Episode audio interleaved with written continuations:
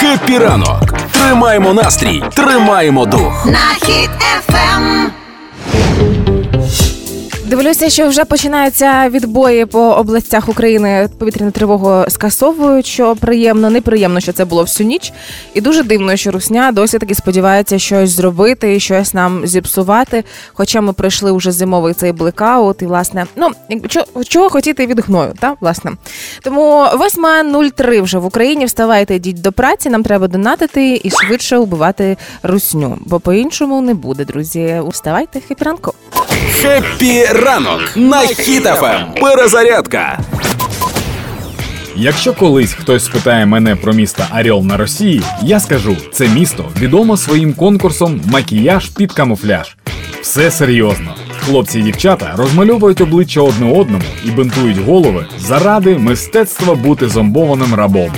Ви спитаєте, Данило, навіщо нам ця інформація? А я скажу, це приклад того, як не треба використовувати воєнний стан там, де це не треба використовувати.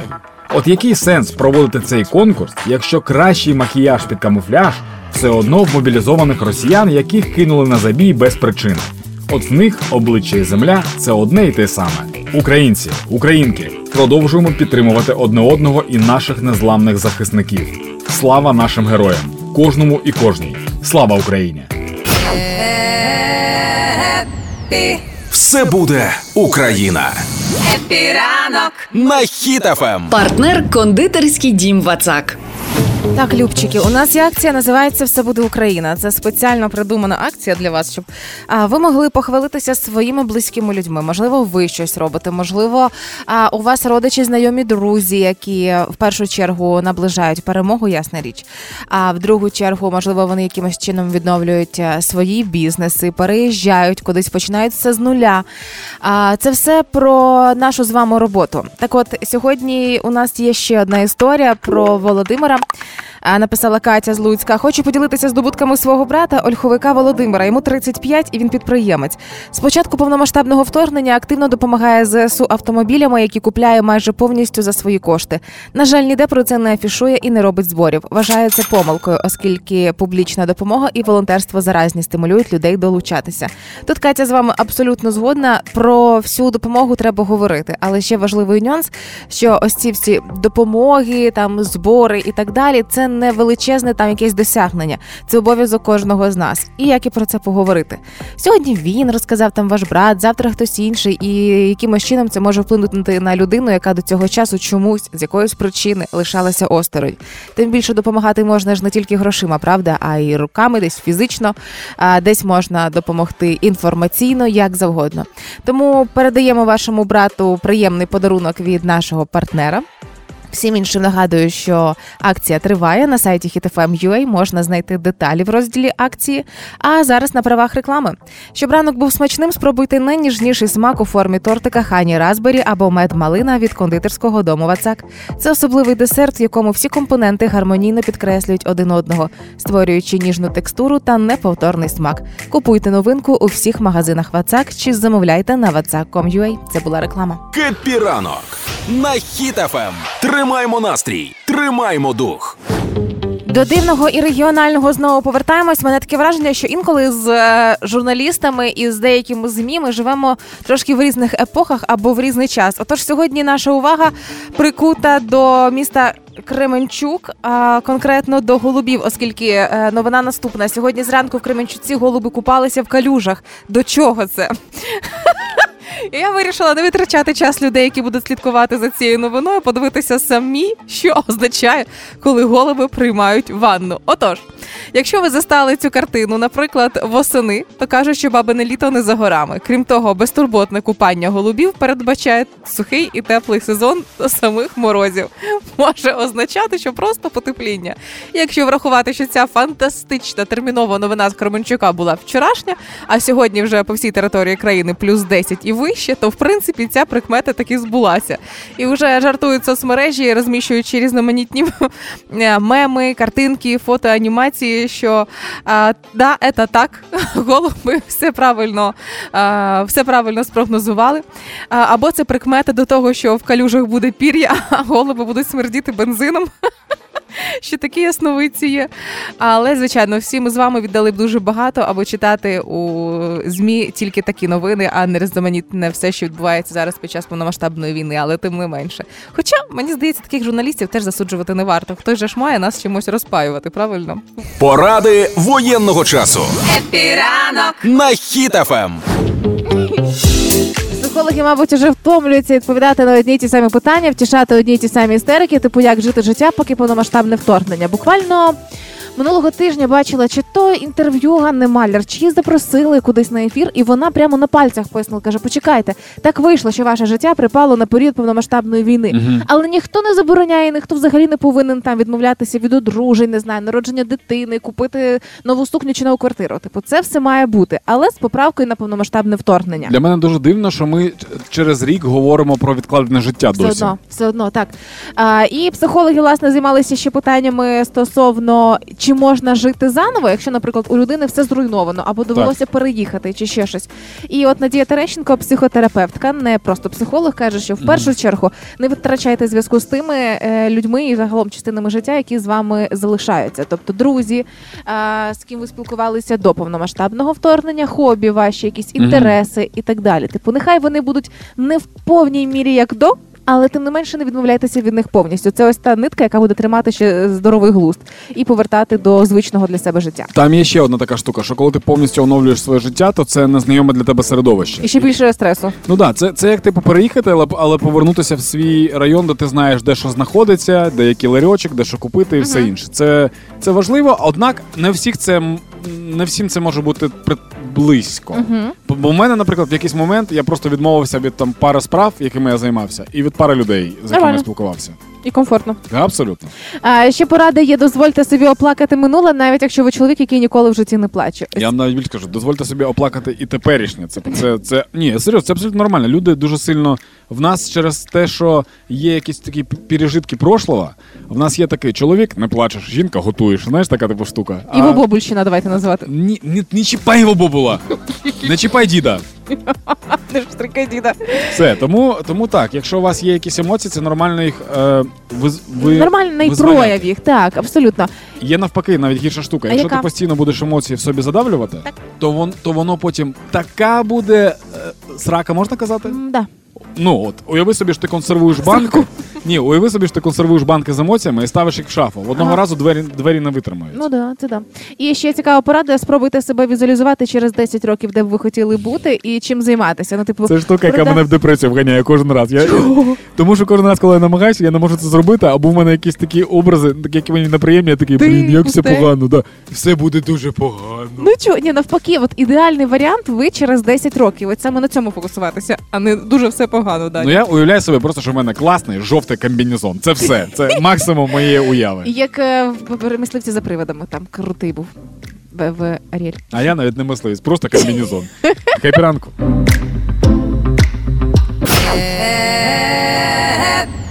Гуморонітарна допомога Епіранок. на Ем. В Росії створюють систему Вєпер для виявлення в інтернеті інформзагроз. Вєпір це е, у Ємель кабани дикі, да? Це дикий кабан. Да. Система дикий кабан. Мені дуже мені дуже смішно, що Росія типу юзають постійно назви тварин, причому вони юзають назви таких тварин, щоб ну типу просто була жорстка якась назва. Вєпір. Тигр, вепер, мул, зубр. Ну, типу, вони Ти говориш, як п'яний Ємеля. ну так, так е, дійсно, вони, вони ж не використовують. Ну, наприклад, штати, вони теж використовують назви тварин, але це типу теж бойові тварини, але вони прикольно, типу пантера. Знаєш, типу, прикольно пантера. Да. Типу, вепер. І ще дуже сильно символічно, що свинособаки юзають саме вєпря. Ну, типу, що теж свиня в них система. Все, все по-свинському. Да, це красиво. Це Я ще думаю, я ще думаю про те, що вони типу виявляють інформзагрози, хоча в них є е, це. Е, я не пам'ятаю, як називається їхня двіжуха, це міністерство, яке всіх підозрює. пропаганди? Та ні, е, двіжуха, яка всіх підозрює. Рос, ро, ро, ро, Хто, Даня? Роскомнадзор. О, О, фу. Боже. Е, вони ж типу виявляють отак, що типу в них там всі зрадники, і якщо ти там якийсь пост зробиш не так і все інше. І я, я типу думаю, якби, наприклад, я просто не знаю, хто в них там голова Роскомнадзору. Бо якщо б, наприклад. вепір однозначно. Ну да, я просто до того, що як звати того Лавров? Якби Лавров був головою, то це була б система кінь. От тому мені дуже сильно хочеться Лошадь. побачити. Да, дуже сильно хочеться побачити, хто в них там голов. Будь в курсі Епіранок. на Ем. Кожного дня мені здається, що я вже не можу ненавидити сильніше, і кожного наступного дня я розумію, що Юлічка, ти так сильно помилялась. Е, уже стало врешті відомо ім'я того героя, який помер за слова Слава Україні. І регіональне управління Сил Північ уже оприлюднили підтвердження ідентифікації героя. І це був воїн 163-го батальйону, 119-та окрема бригада ТРО Чернігівської області. Нещодавно була інформація, що це міг бути боєць родом із Житомирщини, але врешті вже підтверджено. Так от, 30 грудня минулого року на околицях Солодару він і ще четверо військовослужбовців під час переміщення прийняли зустрічний бій. е, Сили противника переважали, і в якийсь момент контакт і зв'язок із ними пропав. Невідомо хто і як загинув, і невідомо як саме Олександр Мацієвський, саме так звуть цього військового, потрапив у полон. Свідків не лишилося. Всі або загиблі, або зниклі безвісти. І ось це відео, яке гуляло е, мережею, яке було оприлюднене, е, побачили родичі е, Олександра, мати. Його син і військовослужбовці вони його впізнали на цих кадрах. Е, коли Уже все стало відомо 6 березня. На цей момент е, уже сім'я знала і поховала його навіть, оскільки коли відбувся обмін тіл наших героїв, які загинули в тому бою, 14 лютого в Ніжині змогли його таки поховати. Лишилася Олександра Мацієвського мама і син. А, Олександр Мацієвський пішов в ТРО в грудні, і в грудні, коли батальйон його вирушав на схід, він не сказав мамі, що піде а, воювати. Він з нею попрощався і просто сказав. Так просто закінчуючи розмову, подякував, що вона його народила. І були слова, е, як уже мама згадувала. Розказувала журналістам, сказала, що він промовив: Я ніколи не здамся в полон, мама. І вона тоді зрозуміла, що він таки воює. Перед новим роком зник із ним зв'язок, і тільки ввечері 7 січня прийшло повідомлення, що абонент на зв'язку. Виявилося, що телефон мобільний його увімкнули, аби повідомити сім'ї про те, що сталося. І після того, як його опізнали, його змогли поховати, був обмін тіл е, наших військових, і все нормально. Він родичі знають його і бачили, е, що з ним сталося. І як розказала сама мама, вона бачила і на опізнанні, коли була, то побачила і ту саму наклейку, за якою його впізнали.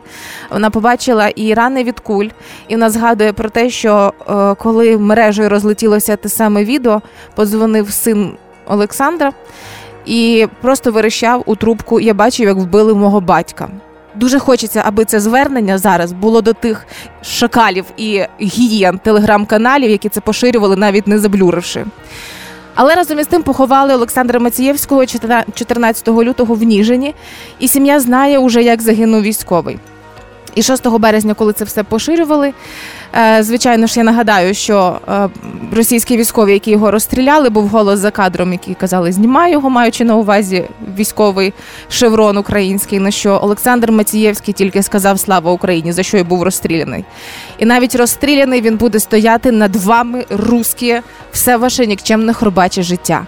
І ми маємо пам'ятати єдине: чим більше росіян ми вб'ємо зараз, тим менше росіян вбиватимуть наші діти. Герою слава! Народжені в Україні, заряджені перемагати. Уже післязавтра, в суботу, їду в притулки до своїх стареньких підопічних сеньорів та сеньорит. І кожного разу, коли я від них повертаюся, завжди питаю, а що вам привезти наступного разу? І те, що вони найчастіше просять на вушко, це цигарки і солодощі. Тому, якщо ви можете допомогти з таким гостинцем для стареньких, а в мене цього тижня їх буде два притулка, це я побачу своїх 100 10 підопічних, то знайдіть мене в інстаграмі Юля Карпова в сторіс. Там є посилання, як допомогти. Буду супер вдячна. Ну бо 110 людей я сама фізично не потягну з гостинцями. Треба з цим щось вирішити. А далі про погоду. Мова має значення Епіранок. на Ем. Вчора ми сміялися тут в офісі з нашою Зіночкою, продюсеркою ранкового шоу. А, про те, що 8 березня, ти знаєш, який сьогодні день? Да, один день до дня народження Тараса Шевченка. І це саме сьогодні. Народився Тарас Шевченко 9 березня 1814 року. І найцікавіше те, що неправильно нас вчили вивчати творчість Шевченка в школі. Ну не так нам його прямо подавали, як треба було. Між іншим, саме наша Зіночка, чого ж за неї заговорила, ем, в інстаграмі інстаграмі дуже часто писала і інколи зараз пише про письменників українських, які для нас відкриваються з нового боку. Те, чого в школі не навчали, тому знайдіть ом.зінченко, ви побачите, в чому суть. А поки до Тараса Шевченка. Тарас Шевченко міг би бути дуже класним моїм другом. Насправді, ми би з ним ідеально зійшлися по зросту. Мій зріс 168, він був 164. Ми би прикольно виглядали разом. А при цьому Тарас це та людина, яка кожного разу після застіль увечері там він пив не каву, як ми любимо каву чи чайок. Він любив пити чай із ромом. Тому, прийшовши сьогодні на роботу, ви можете зробити те саме. І якщо вам раптом скажуть, що ви пішли е, по наклонної відділі, але ні, насправді ви трошки Тарас Шевченко. Ви п'єте чай із ромом. Е, Цікаво, що він одягався досить модно. Е, В Петербурзі він гарно заробляв, будучи портретистом. І коли вивчали його щоденники, то він розказував у щоден у щоденнику, що величезне задоволення отримав під час а, придбання гумового плаща за 100 рублів тодішніх. Для того часу це були шалені гроші, і він прямо так розказував, як він кайфував з цим плащем. Що зараз йому було б дуже жити е, цікаво у нинішньому світі з усією нинішньою модою. А, Між іншим. Коли його е, викупили у пана, йому було 24 роки, е, і про нього писали, що після викупу у Тараса Шевченка вселився світський біс. Він став просто тусовщиком. Знову ми могли бути з ним класною компанією. Господи, чого ми так несинхронно народилися? Е, і він ходив у клуби, відвідував різноманітні зібрання, активно грав в карти, був азартною людиною. І коли за ним спостерігали, то говорили про те, що він ніби вирвався живе в інших реаліях, оскільки вирвався і відчув ковток свободи після викупу його від пана. І він зрозумів, що а, то так треба жити це життя, кайфувати. І тим не менше, Тарас Шевченко був ще тим грішником. Він часто відвідував борделі, але тоді це було легалізовано, все було нормально, це не зараз. А, і він не був одруженим, тому в принципі нікому нічого поганого він не робив. І за все своє життя в Україні він провів 15 років, саме стільки часу. У 14 він виїхав з України з поміщиком Енгельгардом і прислужував йому ж він там з дитинства. А потім уже приїжджав в Україну лише погостювати. Тобто, не такий тривалий час він прожив тут, все ж таки більше за кордоном, але тим не менше, те, як сильно Тарас Шевченко асоціюється з Україною, це правильно. І як прославляє Тарас Шевченко Україну, зокрема, оскільки саме Шевченко це рекордсмен серед митців. Чи кому найбільше пам'ятників стоїть за кордоном? Там уже на тисячі йде цифра. І цікаво, що коли Тарас Шевченко помер, він не був у такому вигляді, як зображений часто на портретах дідок в цій високій шапці і так далі. Насправді це вже просто радянщина, яка його постарила і почала зображати саме таким. Він помер не в такому старому віці. Тобто він помер там 46, якщо не помиляюсь, йому було років. Якщо помиляюсь, можете виправити, прямо мені написати. А, він помер набагато молодшим. І цікаво, що просто його почали зображати таким чином, або він викликав якісь інші почуття. Але насправді в школі нас не вчили, що Тарас Шевченко був класним, веселим чуваком. Він писав фантастичні твори, але тим не менше він не був таким страдальцем, як його любили зображати. Ні, тому вивчайте більше нашої історії, вивчайте більше нашої культури. Диванні війська Хеппі ранок. на Хіт FM. Ну все, малі Путі і не сидіти вам цілодобово тепер в телефонах. Угу. Тікток заборонить неповнолітнім сидіти в мережі понад годину на день. Все, книжки в руки. Насправді платформа вже офіційно оголосила про те, що запустить нагадування про сон. Коли настане час спати, буде Тікток нагадувати користувачеві, що іди уже лягай нарешті. І зовсім скоро е, в Тіктоку ті користувачі, яким до 18 років, е, матимуть обмеження, а саме 60 хвилин щоденний ліміт використання Тіктоку. Типу, щоб, щоб оце не тупіли у своїх телефонах, оце посідають і кляцають, гігікають оце без діла. Що його книжки йдіть читайте, колись казала моя сусідка. Якщо 60 хвилин вже минуло і підліток е, е, не відкладає телефон, буде запропоновано ввести пароль, аби продовжити перегляд. А пароль будуть знати батьки або опікуни, які фактично ну це як. Певний батьківський контроль у соцмережі буде. Е, До 13 років е, теж буде дітям ліміт, до 18 років ліміт. І вже або ви ведете себе діти гарно, вчите уроки і вчасно миєте посуд, і батьки вам кажуть пароль, або ну, ну все, ну 60 хвилин на день. Мені цікаво, чи додумається колись TikTok до того, щоб зробити те саме, але для старших своїх користувачів. Поясню, чого. А, під час повномасштабного вторгнення, під, е, під час початку, саме там це березень орієнтовно. Нещодавно, квітень, можливо.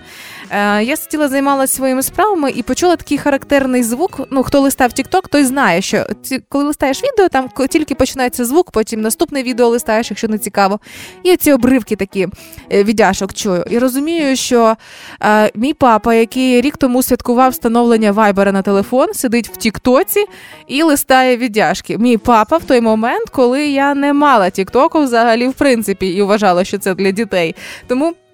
Якщо раптом буде якась ініціатива, аби батьки довго не сиділи в цьому, бо вони інколи забувають передзвонити своїм дітям, да, пап, то дуже було б класно цим теж скористатися. Але нехай це буде таке обмеження, що а, 60 хвилин на день для батьків. Якщо ви не подзвонили своїй улюбленій єдиній донечці, то наступного дня ви в Тіктоку не сидите. Все, папа, будемо розбиратися. Народжені в Україні, заряджені перемагати. Я всім своїм найближчим уже розіслала красу ранкову. І з вами хочу поділитися. Не можу розмістити в соцмережах, бо мене видалять з усього світу на все життя з усіх со- Я можу про це розказати Кусь? Про цей подарунок. Значить, вчора е, підійшов наш Кузя звукореж... Кузя звукорежисер до мене з е, проханням записати невеличке відео для хлопців військових. Це конкретно третя окрема штурмова бригада, перша розвідрота, перше відділення. І там, значить, хлопці, які е, служать. Ми для них записали невеличке відео, розказала, як у них втілюються мої мрії, як так виходить мої мрії, а збувають їх інші люди. І сьогодні вранці я отримала найкрасивішу із листівок, просто яка не тільки настрій мені підняла, а мотивувала мене, моїх дівчат, які зі мною працюють у фонді, моїх найближчих друзів. І це просто те, що я хочу роздрукувати собі величезним банером на стіну. Значить, це фото, де наш е, український військовий тримає в руках частину рускава. Я не можу перестати цим любити. Ну, частину. Я можу сказати, я не знаю, чи я можу це говорити. Ну, частину рускава, власне, от красиве, неймовірно фантастичне. Ну, мені так подобається. Те, що тримає мою менталку сьогодні. Е, Побільше красивих русських, хороших русських нам таких кожну руку, кожному військовому. Далі про погоду. Погода на Хіт-ФМ. Сьогодні в Україні, за даними синоптик UA, на всій території плюсова температура. Тепло, місцями дощ. Дощитиме на заході, там до плюс 11, на півночі там плюс 10, а на сході без опадів 12 тепла, центр плюс 13, на півдні до 15 з плюсом. У столиці сьогоднішній максимум плюс 12, теж очікується дощ. Зараз у Києві хмарно і плюс 8. Голову! Ранку! Гіркін Стрелков людина-терорист для України і мудрий радник для російської отари. На цей раз він розповідає, що не так вже й проблематично відмовитися виконувати накази і звалити назад в свій кусть-устюськ. Бо якщо гарний адвокат, не посадять. А якщо звалити толпою, то всіх не посадять. І командир нічого не зробить, бо йому влетить за те, що не слухаються його наказів. Атмосфера для виживання російських мобілізованих сприятлива.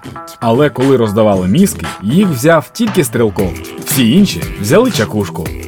Українці, українки, продовжуємо підтримувати одне одного і наших незламних захисників. Слава нашим героям, кожному і кожній. Слава Україні!